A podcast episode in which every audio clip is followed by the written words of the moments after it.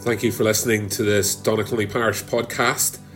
We're happy for this teaching to be shared for the advancement of gospel work and to help make disciples. For information about Donaghcloney Parish, please check out our website www.donaghcloney, D-O-N-A-G-H-C-L-O-N-E-Y-P-A-R-I-S-H dot co dot uk or find us on social media. And before Matthew brings the word of God to us, I'm just going to pray for Matthew and uh, we'll pray for the word of God which we're going to hear. Lord, as we listen to your word, we pray for an open mind. We pray, Lord Jesus, that we, we have a listening here to your word. Help us, O Lord, and be with Matthew as he brings us the word of God. For in Christ's name we pray. Amen. Thank you, Matthew. Thank you, George. Well, can I uh, pass on thanks to your rector, uh, Reverend Brian, and to Reverend uh, George as well for uh, the kind welcome to be here this evening.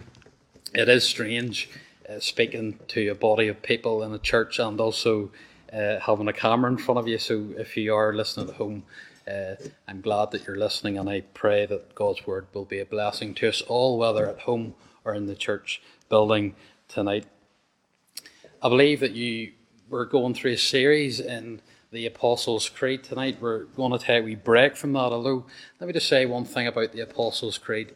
It is a wonderful thing that as Bible believing Anglicans, we can stand and declare what it is we believe week upon week upon week. So always remember that whenever you stand to declare what it is you believe. So we are going to study together that passage that I read a few moments ago, 1 Timothy chapter 4. So if you do have a copy of God's Word, I would encourage you to turn to that, 1 Timothy chapter 4, verses uh, 6 to 12. And before we do that, let us just pray.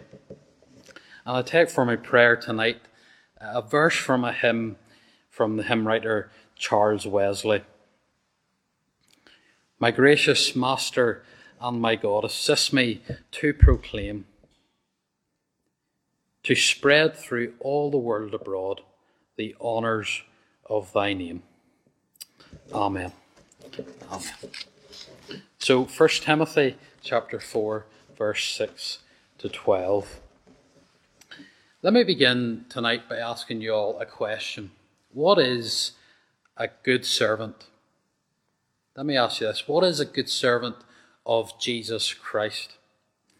Well, a servant is someone who has a master. They serve their master, they work for them, they toil and they strive for their master. And as believers, we serve the Lord Jesus Christ. That is indeed our joy to do so as we have been saved by Him. We want to serve Him all the days of our life. And so this passage tonight teaches us something about what it means to be a servant, but more than that, a good servant of Jesus Christ. We shall learn that it is that a, a, good servant of Christ holds to Scripture. They hold to the teachings of Scripture. They hold to sound doctrine, to sound teachings, and they train in godliness. They toil and they strive for the gospel, and they set an example to those who are around them, but primarily to the believers as the word teaches. And the letter of First Timothy, along with Second Timothy and Titus, or you probably know this, are commonly known as the pastoral epistles, and that is essentially because they deal with everything from uh, pastoral issues uh, to running a church to dealing with what is actually taught within that church. And so that's why they're called the pastoral epistles.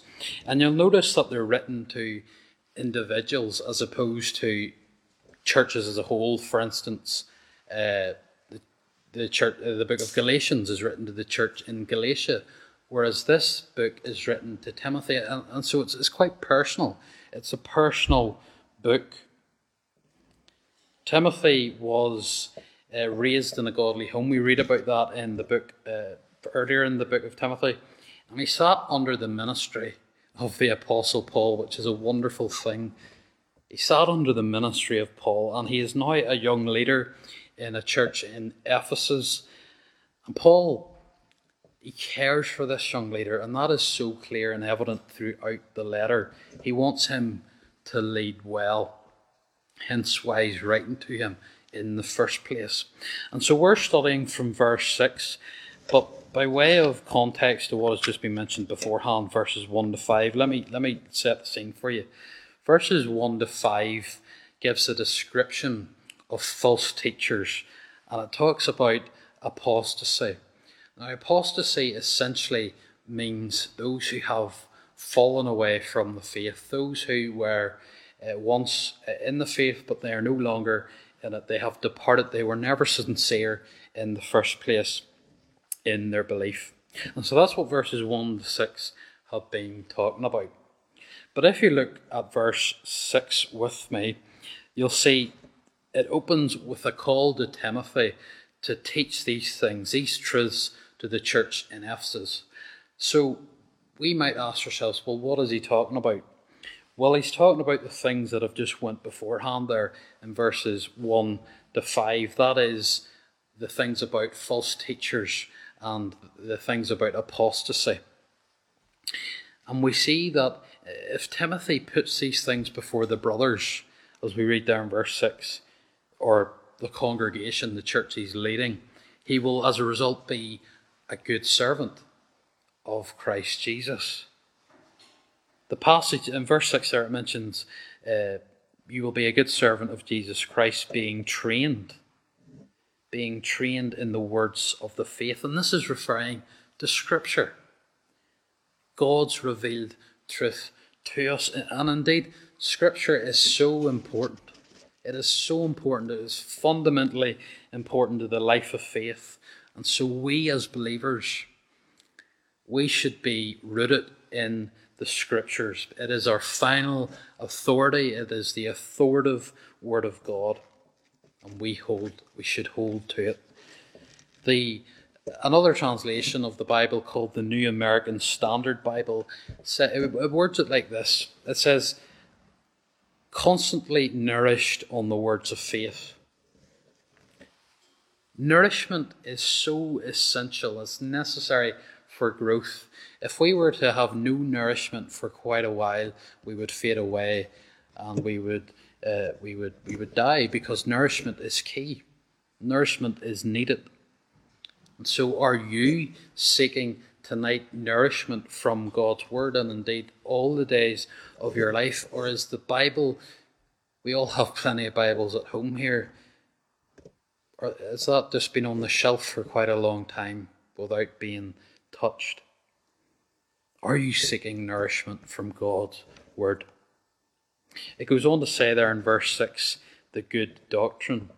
And this isn't the bit where you might think, oh, well, this has nothing to do with me. It's, it's only for ministers or theologians or, or, or writers or Christian authors. But doctrine is so important for every believer.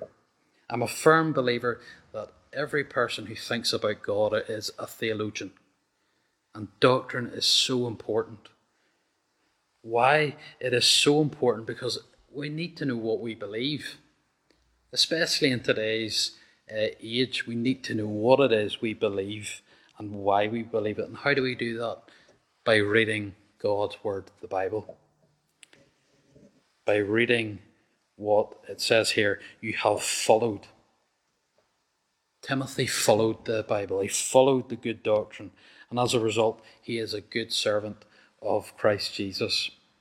If you look at verse 7 with me, uh, following the instruction to be committed to God's word and the good doctrine, Paul then goes on to instruct that believers should avoid false teaching. And there's so much truth in that for today because we might uh, be comfortable and we might think that false teaching doesn't happen, but it does happen.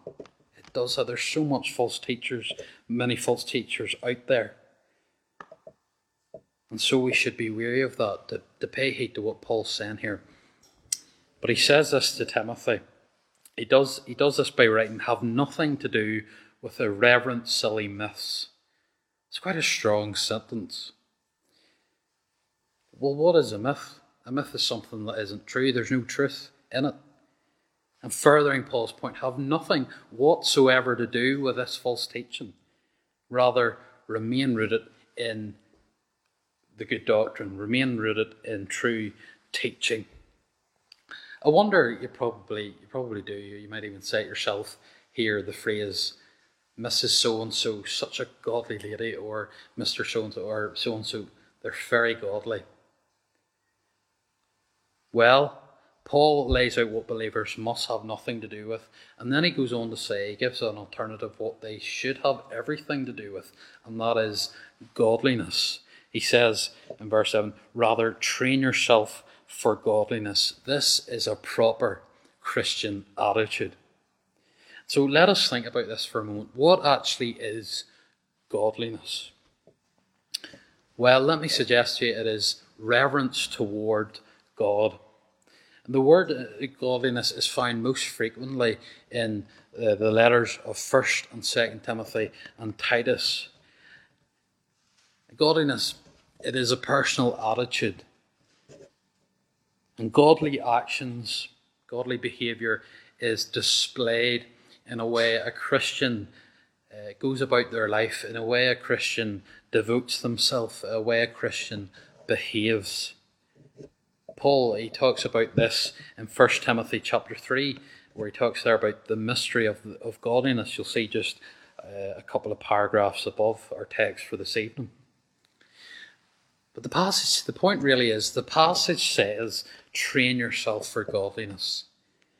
To be godly, you must train in godliness. And this word training implies that this is an exercise. This is an exercise, so we can't be in the mindset of thinking, I'm just going to wake up one day and finally I'll be godly.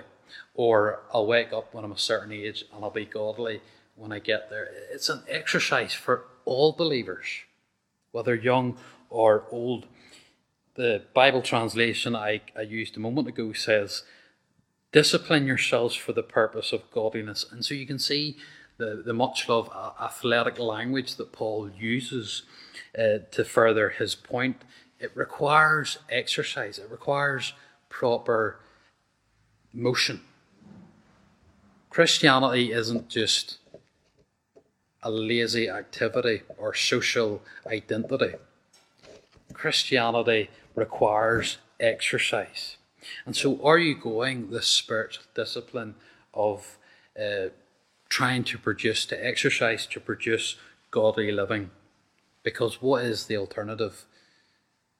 Ungodliness. And that might help you determine whether you're in this exercise.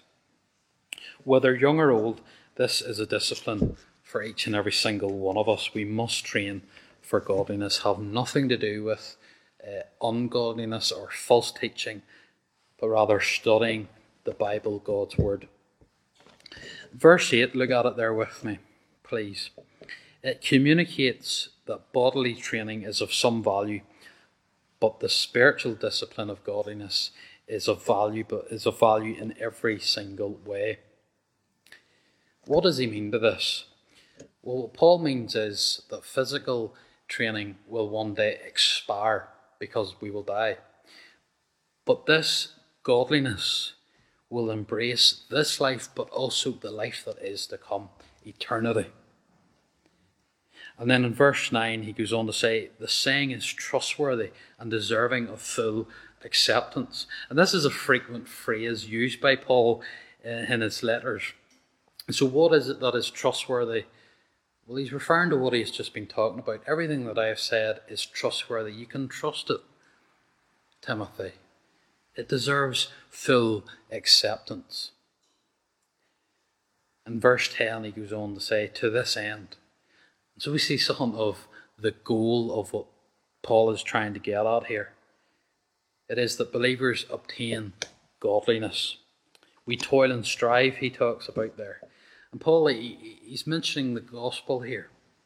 As Christians, young or old, we must engage in gospel work, sharing it through our actions, our deeds, and through our speech every day with all we meet. We should take much joy in this toil and striving. because in doing so we serve the Lord Jesus Christ. And we will be a good servant of Jesus Christ. In an age of pleasure, why should we toil and strive? Well, Paul uh, answers that. He says, because of our hope. Because this is what he says, we have our hope. And that hope is the hope of eternal life, of being with God one day fully in eternity without the tarnish of sin. And this is a sure hope. A sure hope. When everything else in the world is so unsure, the Christian has cause for much joy because they have a sure hope. That is eternity with Christ. So, as Christians, do we just simply, uh, once received, wait and live out the, the stages of life and then die? Well, no. We toil and we strive in light of the hope that we have. The passage there in verse, seven, verse 10 sorry, says, living God, two words, living God. That can communicate such a wonderful truth. God is living, and our living God still saves people today through his Son, Jesus Christ. And something I think we need to think about uh, is the phrase where Paul says, Saviour of all people, especially those who believe. And a few people get a wee bit confused about that and they might think, does that mean then everybody is automatically in heaven? Because it says you might you might even think that yourself when you read when you read that. Saviour of all people, especially of those who believe. Well, it doesn't mean that everybody will be in heaven automatically. That's not what the Bible teaches. But Saviour of all people is making reference that Christ died for all people. His death is sufficient for all people. But it is only those who believe will be saved, which is what the second half means, especially of those who believe. And so I hope that helps to, to understand that verse a wee bit more. Those who believe and place their faith in Jesus are saved. That is their hope. They are saved, they have no fear of condemnation. And those who do not, those who do not face condemnation. And so there's a great urgency being communicated here in this verse. Those who are not face punishment for their sin. And so see the urgency from God's word to turn to Him, to repent from sin and place all trust and faith in Christ. Trust in the work and the person of Christ alone. I'll, uh, verse 11, if you look at it there with me, it says, Command and teach these things. And that refers to the paragraph before, another wee phrase Paul puts into his writings. Verse 12, then, Paul gives their practical advice. It's good that we all get practical advice from time to time from people whom we trust. But Paul here, he gives practical advice to Timothy, this young leader in the church. I want to take you back to the time when this letter was written to the to the Greek culture of the day for a moment. And see if you can see the parallels between that day and today. The Greek culture of the day placed a great value upon age, upon experience. And so, if you were a, an older person, a senior person, you were greatly valued because you've had loads of experience through life. You have uh, been, uh, you have so much experience, and you're so wise in the way of life. Timothy, that, that might be true still today. If you think of today, uh, there's there's respect for older people, isn't there? Because of their age, because they have lived a life, they they have experience. But if we think of the Greek culture here, Timothy was in his probably in his thirties.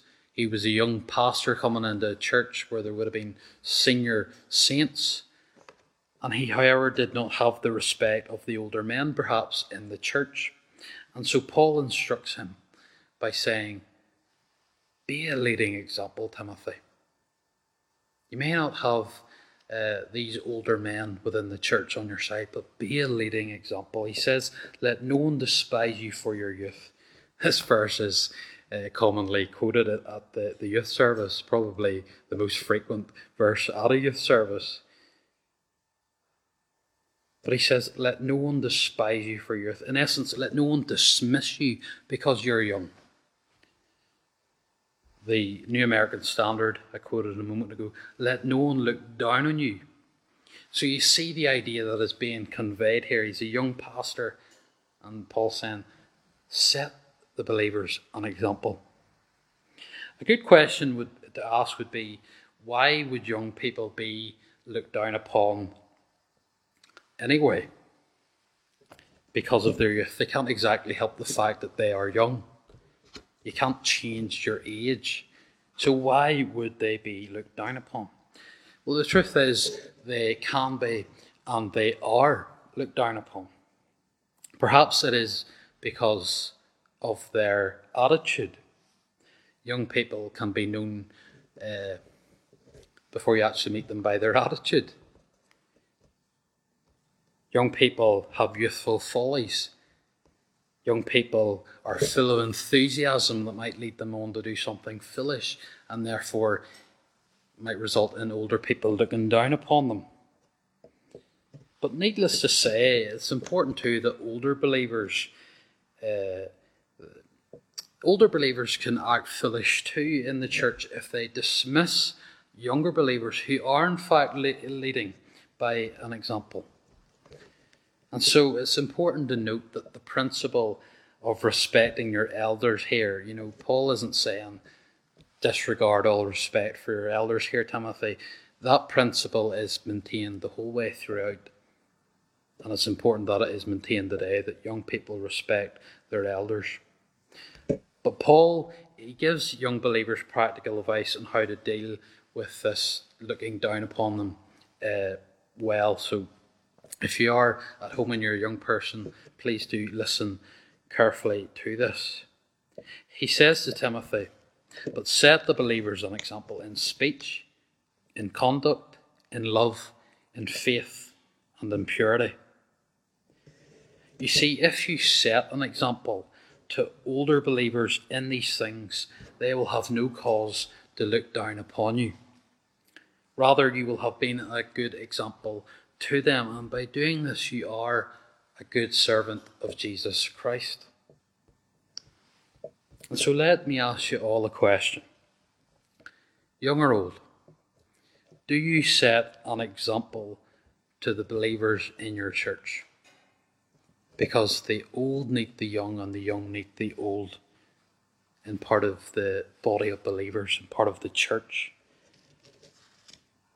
Is your speech an example? Is it honouring to God? Is it pure?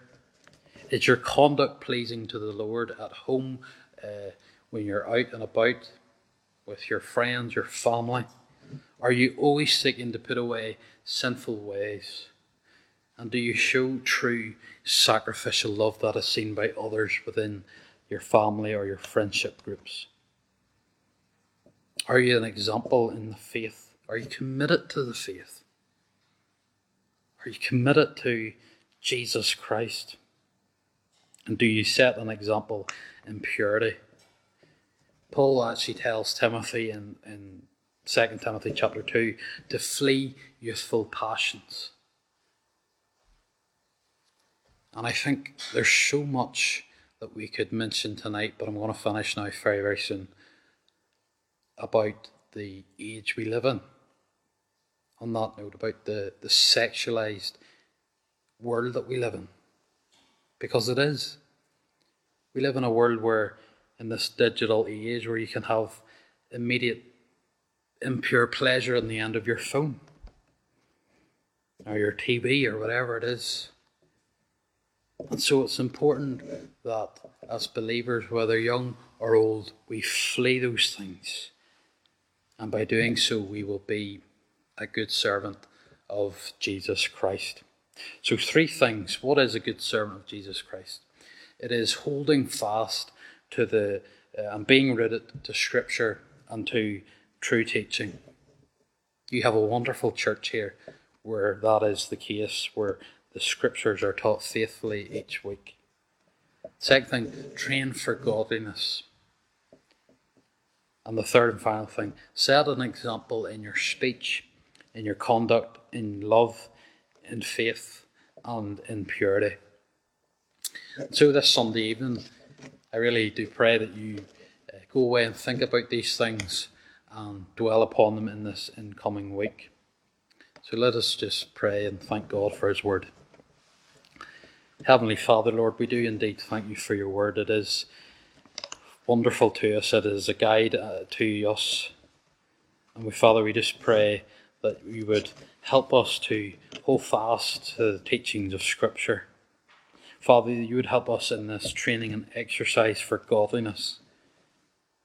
And Father, that you would help us in our speech, our conduct, in our love, and our faith, and our purity, so that we may be effective witnesses wherever we are and serve your Son the Lord Jesus Christ in all we do. For it is in his name we pray. Amen. Before I do go, I would just like to say once again thank you, and I trust you're all well. It's been a very turbulent. Uh, last time I was here, I think it was uh, July probably of last year, and it's been uh, an interesting year to say the least. But I do pray you're all safe and well. Thank you. Welcome to the Donaghcloney Parish Podcast. We're an Anglican evangelical church committed to glorifying God, preaching the gospel, and making disciples. Our current evening series is from 1 Kings.